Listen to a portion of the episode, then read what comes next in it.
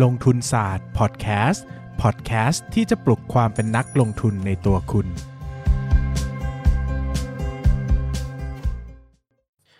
สวัสดีครับ ยินดีต้อนรับเข้าสู่รายการลงทุนศาสตร์พอดแคสต์รายการที่จะชวนทุกคนมาพัฒนาความรู้ด้านการเงินและการลงทุนไปด้วยกัน ก่อนอื่นนะครับก็วันนี้ขอเล่าเรื่องอัปเดตหน่อยนะครับ เนื่องจากเคยเล่าให้หลายคนฟังไปแล้วแหละนะครับ ก็คือหลายคนนี้ก็คือคนในเพจ Facebook นะครับว่าจริงๆ แล้วตอนนี้ผมเขียนหนังสือหุ้นอยู่เล่มหนึ่งนะครับ ชื่อว่า Stock Lecture ลงทุนหุ้นได้ในเล่มเดียวนะครับ ก็ต้องการจะเป็นหนังสือที่จบ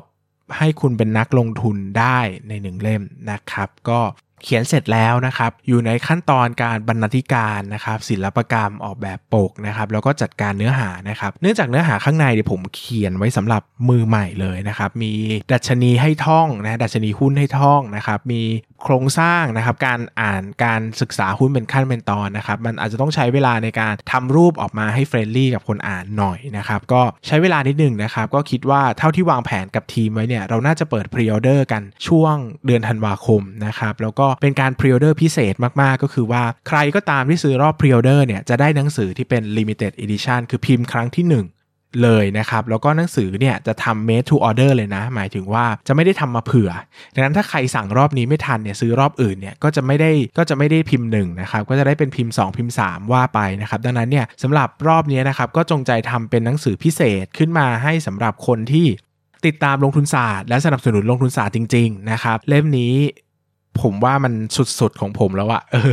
ผมรู้สึกว่าผมอยากเขียนหนังสือที่พูดเรื่องการลงทุนในหุ้นแบบ กว้างๆแค่เล่มเดียว แล้วก็คงจะไม่เขียนอีกแล้วนะครับดังนั้นนี่เล่มนี้ใส่ทุกอย่างเต็มๆครับหนามากนะไม่น่าจะต่ำกว่า 500 หน้านะครับแต่ก็คิดว่าอัดแน่นครับอัดแน่นแล้วก็จบในเล่มเดียว คือเป็นนักลงทุนได้ในเล่มเดียวจริงๆนะครับก็รอนะครับอยากให้ทุกคนได้อ่านหนังสือเล่มนี้จริงๆ ผมคิดว่ามันเป็นหนังสือที่ที่ดีอะคนเขียนก็เขียนหนังสือที่ดีเนาะไม่ดีจะเขียนทำไมนะครับอะวันนี้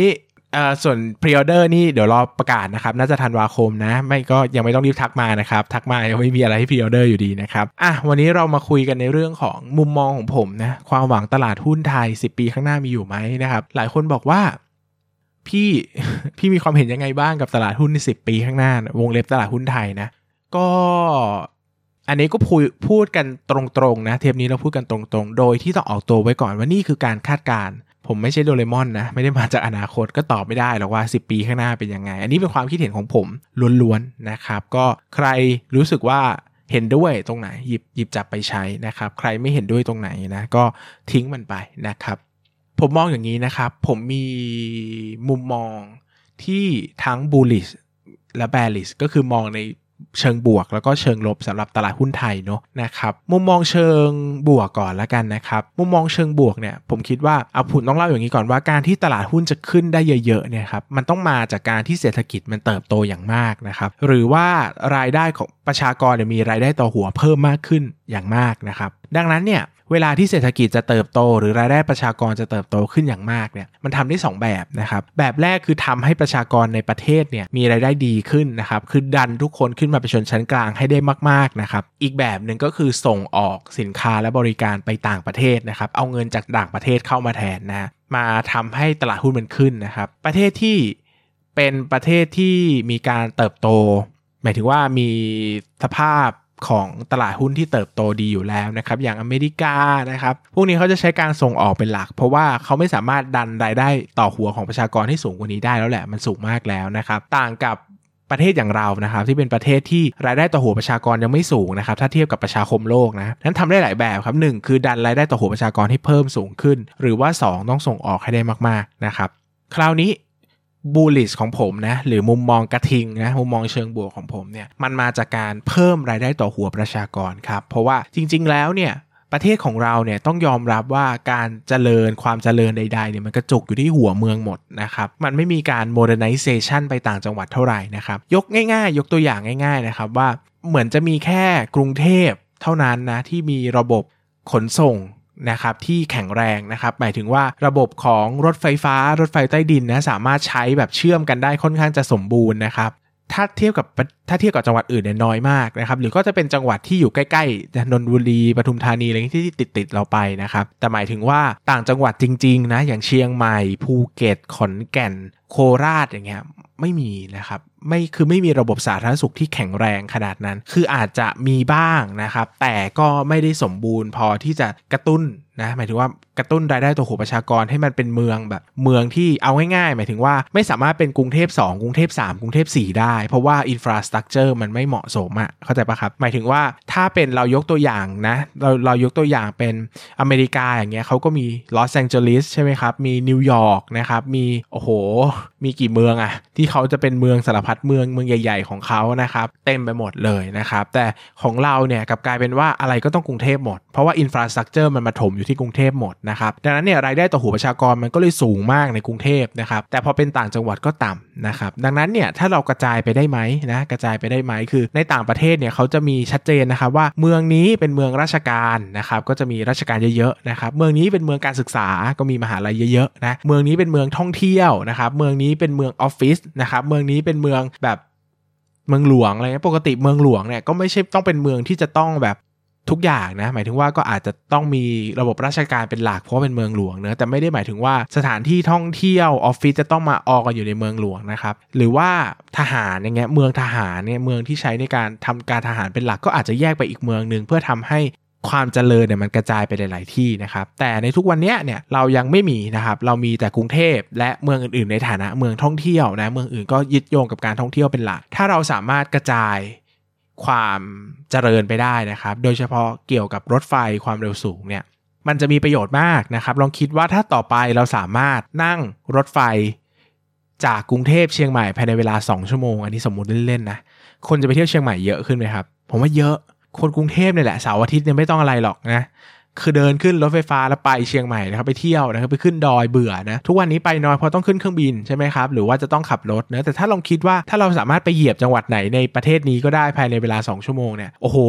คุณอาจจะทำงานที่เลยก็คุณบ้านคุณอาจจะอยู่เลยก็ได้อะแต่วันนี้คุณก็แค่นั่งรถมาทำงานตอนเช้า อะไรอย่างเงี้ยเข้าใจบ้านหมายถึงว่าอะ ทำงานเดี๋ยวนี้เขาก็ทำงานสายๆทำงาน9ก้าโมงใช่ไหมคุณก็ตื่นตีห้าครึ่งเงี้ยอาบน้ำแต่งตัวขึ้นรถไฟฟ้ามาทำงานยังได้เลยอะ่ะหรือว่าคุณอาจจะเป็นผู้บริหารแล้วคุณก็ไปนั่งทำงานอยู่ที่เลย วันไหนมีประชุมสัก2อสวันต่อสัปดาห์ คุณก็นั่งรถไฟเข้ามาประชุมแบบนี้เป็นต้นเข้าใจไหมมันก็ทำให้ทั่วประเทศเนี่ยมันมีความเจริญกระจายไปมากขึ้นนะครับรายได้ต่อหัวของประชากรมันเพิ่มมากขึ้น ซึ่งผมว่าภาพนี้มันจะต้องเกิด เพียงแต่ว่าเกิดช้าหรือเกิดเร็วเท่านั้น แต่ถ้าสโคบว่าภายในเวลา 10 ปี ผมว่าอาจจะยังนะเรายังไม่เห็นภาพที่ชัดเจนขนาดนั้นว่ามันจะเกิดนะ อันนี้ผมอาจจะมองภาพไม่ชัดก็ได้นะ แต่ถ้าใครมองเห็นภาพชัดกว่านี้มาบอกผมนะนะครับอนาคต modernization ต้องเกิดแน่ ๆ แต่เกิดเมื่อไหร่อีกเรื่องนะครับ สิ่งที่ bearish นะครับ หรือสิ่งที่คิดว่าผมคิดว่าอันนี้เป็นจุดอ่อนสำคัญที่ถ้าใครสนใจในลงทุนในการลงทุนกลุ่มนี้นะ ก็ไปลงทุนต่างประเทศได้เลย เพราะว่าผมว่าตลาดหุ้นไทยไม่แข็งแรงเรื่องนี้เลยครับ คือเรื่องของนวัตกรรมเพื่อการส่งออกนะครับ หมายถึงว่าทั้งในเชิง hardline softline นะครับ อย่าง hardline ก็เช่น สินค้าเพื่อการส่งออกต่างประเทศ มี Nike มี Adidas มี Uniqlo นะครับ มี Coke มี Pepsi นะครับ มีอะไรอะ Air Force Airbus นะครับ Boeing นะ มี BMW นะครับ มีเต็มไปหมดเลยนะครับ ประเทศไทยไม่ถนัด เลยครับ ประเทศไทยไม่ถนัดในการสร้างแบรนดิ้งเพื่อส่งออกนะครับ ประเทศไทยเน้นหนึ่งคือส่งออกเป็นครัวนะครับ เป็นอาหารแช่แข็งนะครับ เป็นผลิตภัณฑ์ทางการเกษตรนะครับ ซึ่งอันนี้ก็ไม่ได้เบลมประเทศไทยนะ ก็ต้องอธิบายเข้าใจว่าคนที่เขาทำธุรกิจมาเป็นร้อยร้อยปีอะมันความเชี่ยวชาญมันก็ต้องเก่งกว่าคนที่เพิ่งมาเริ่มทำธุรกิจอยู่แล้วแหละนะครับ ประเทศไทยก็ต้องยอมรับว่าเป็นประเทศที่เริ่มต้นพัฒนานะครับช้ากว่าคนอื่นเนอะหมายถึงว่า ประเทศทางตะวันตกเขาปฏิวัติอุตสาหกรรมมา 200 ปีแล้วอะนะครับ 200 ปีที่แล้วเรายังอยู่เป็นยุครัตนโกสินทร์ตอนต้นอยู่เลยนะนะครับ ดังนั้นเนี่ยเราตอนนั้นเรายังไม่ได้เป็นพูดถึงเรื่องการเจริญเติบโตทางเศรษฐกิจแบบหนักหน่วงอย่างที่ตะวันตกเขาคิดกันนะครับ มันก็เหมือนประเทศที่เติบโตช้ากว่า ผู้นำไป 200 ปีอะมันก็ต้องทำใจว่าเราจะไปแข่งการส่งออกแบบนั้นเนี่ยมันยากมากนะครับเราก็คงไม่สามารถทำได้โดยง่ายนะครับดังนั้นเนี่ย hardline ก็ยากส่วน softline นะครับเรื่องของต่างๆที่เราเห็นไม่ว่าจะเป็น Google Facebook Alibaba Tencent นะครับหรือว่า Amazon อย่างเงี้ยที่ใช้เป็นแอปพลิเคชัน เป็นซอฟต์แวร์ที่เข้าถึงคนได้ในปริมาณมากเนี่ย มันก็ไม่ได้ทำได้ง่ายเหมือนกันนะครับ ทุกวันนี้เรายังทำซอฟต์แวร์เพื่อเน้นจับกลุ่มคนในประเทศอยู่นะนะหมายถึงว่ายูนิคอร์นใหญ่ๆนะครับที่เรียกกันว่ายูนิคอร์นกันก็ยังเน้นการจับกลุ่มคนในประเทศอยู่ คือพยายามจะทำซอฟต์แวร์ของคนไทยเพื่อคนไทยนะเท่าที่เห็นส่วนใหญ่นะแต่ไม่ได้กระจายไปทั่วโลก เพราะว่ามันยากมากนะครับคู่แข่งเขาเก่งมากอะ่ะ วันนี้คุณจะทำแอปพลิเคชันหนึ่งให้ดังเปรี้ยงปร้างขึ้นมา คือคุณต้องแข่งกับ Facebook นะเออคิดดูสิขนาด แอปพลิเคชัน TikTok อะก็ยังต้องไปชนกับ Facebook ต้องไปชนกับ YouTube นะ ซึ่งเป็นบริษัทระดับโลกนะครับ หรืออย่าง Instagram อย่างเงี้ยสุดท้ายก็ต้องขายให้ Facebook นะ เพราะว่ามันสู้ไม่ไหวนะครับ ก็ต้องเข้าใจว่าคู่แข่งเขาเก่งมาก เขาก็เดือดมาก เขามีเงินมากมายมหาศาลที่จะทุ่มมาก ดังนั้นถ้าจะลงทุนใน sector เหล่านี้คือ sector ส่งออกนวัตกรรม ไม่ว่าจะเป็น hardline softline เนี่ยผมก็แนะนำว่า ให้ไปที่ประเทศอื่นเลยนะครับเพราะว่าประเทศไทยน่าจะยากมาก คืออย่างแบบแรกเนี่ยธีมการ modernization การเติบโตของชนชั้นกลางเนี่ยผมยังคิดว่าเกิดขึ้นในอนาคต เพียงแต่กรอบ 10 ปีเนี่ยอาจจะยังไม่ชัด แต่โอ้โห นวัตกรรมเพื่อการส่งออกเนี่ยผมคิดว่ายากมาก 20 ปี 30 ปี ผมยังไม่รู้ว่าจะได้เห็นหรือเปล่านะครับหลายคนบอกโห ฟังแล้วใจฝ่อมากเลยอะแล้วอย่างนี้จะลงทุนในหุ้นไทยไปทำไมนะครับคำตอบคือ โอกาสในการลงทุนหุ้นไทยยังมีครับนะผมก็ยังบอกว่าถ้าคุณลงทุนในหุ้นไทยเนี่ยหถ้าคุณลงทุนในหุ้นตัวใหญ่ คุณลงทุนระยะสั้น ๆ ได้ ระยะสั้นๆ นี้ไม่ได้หมายว่าวัน 2 วันนะ หมายถึงว่าอาจจะ 3 เดือน 6 เดือนหรือ 1 ปีนะครับ ช่วงในระยะเวลาที่ตลาดมันกระชากลงมาแรงนะครับ หรือว่าบริษัทมีเหตุการณ์พิเศษทำให้ราคามันตกลงอย่างมากนะครับ ไม่เป็นไรนะครับ คุณก็ซื้อช้อนเก็บไว้นะครับ พอวันเด้งกลับมาที่เก่าคุณก็ขายนะครับ อันนี้เป็นอย่างแรกนะครับ หรืออย่างที่ 2 คือลงทุนในหุ้นขนาดเล็ก หรือขนาดกลางที่ไม่ได้อ้างอิงกับการเติบโตของตลาดมากนักนะครับ คุณก็ไม่ต้องคาดหวังว่า GDP จะต้องโตปีละเท่าไหร่เท่าไหร่นะครับ โฟกัสไปที่หุ้นที่คุณสนใจได้เลยว่าวันนี้เขาขยายธุรกิจได้ตามเป้าไหมกำไรเติบโตไหมก็ลงทุนได้นะครับลงทุนในหุ้นที่มีขนาดสักไม่เกิน 20,000 ล้านนะครับหรือว่าถ้าใครชอบขนาดเล็กก็อาจจะไม่เกินหมื่นล้านนะผมว่าก็ยังมีรูมให้เติบโตนะครับมีช่องว่างให้ลงทุนได้นะครับแต่ประเทศไทยอาจจะไม่เหมาะกับการซื้อถือยาวกับทั้งประเทศอะ่ะซื้อหุ้นทุกตัวในตลาดแล้วถือเนี่ยผมว่า ก็อาจจะให้ผลตอบแทนในระดับ ทั่วไปหมายถึงว่าปีละ 10%รวมปันผลอาจจะทำได้นะครับ แต่ถ้าพูดถึงว่าโอ้จะโตแบบเห็นหน้าเห็นหลังแบบในอดีตที่โอ้โหทบต้นปีละ 30-40%เนี่ยผมว่ายากนะครับ เลือกหุ้นรายตัวดีกว่าเน้นหุ้นขนาดเล็กหรือกลางที่ไม่อ้างอิงกับการเติบโตของเศรษฐกิจประเทศเยอะนะครับ หรือไม่ก็หนีไปลงทุนหุ้นต่างประเทศเลยนะครับ ที่ตอบโจทย์ความแข็งแกร่งแบบที่คุณต้องการนะครับ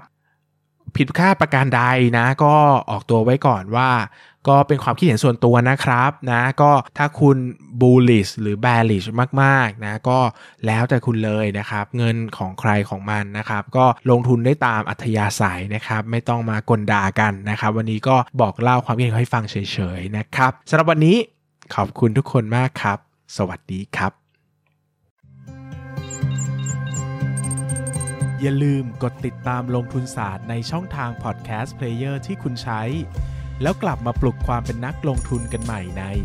ลงทุนศาสตร์พอดแคสต์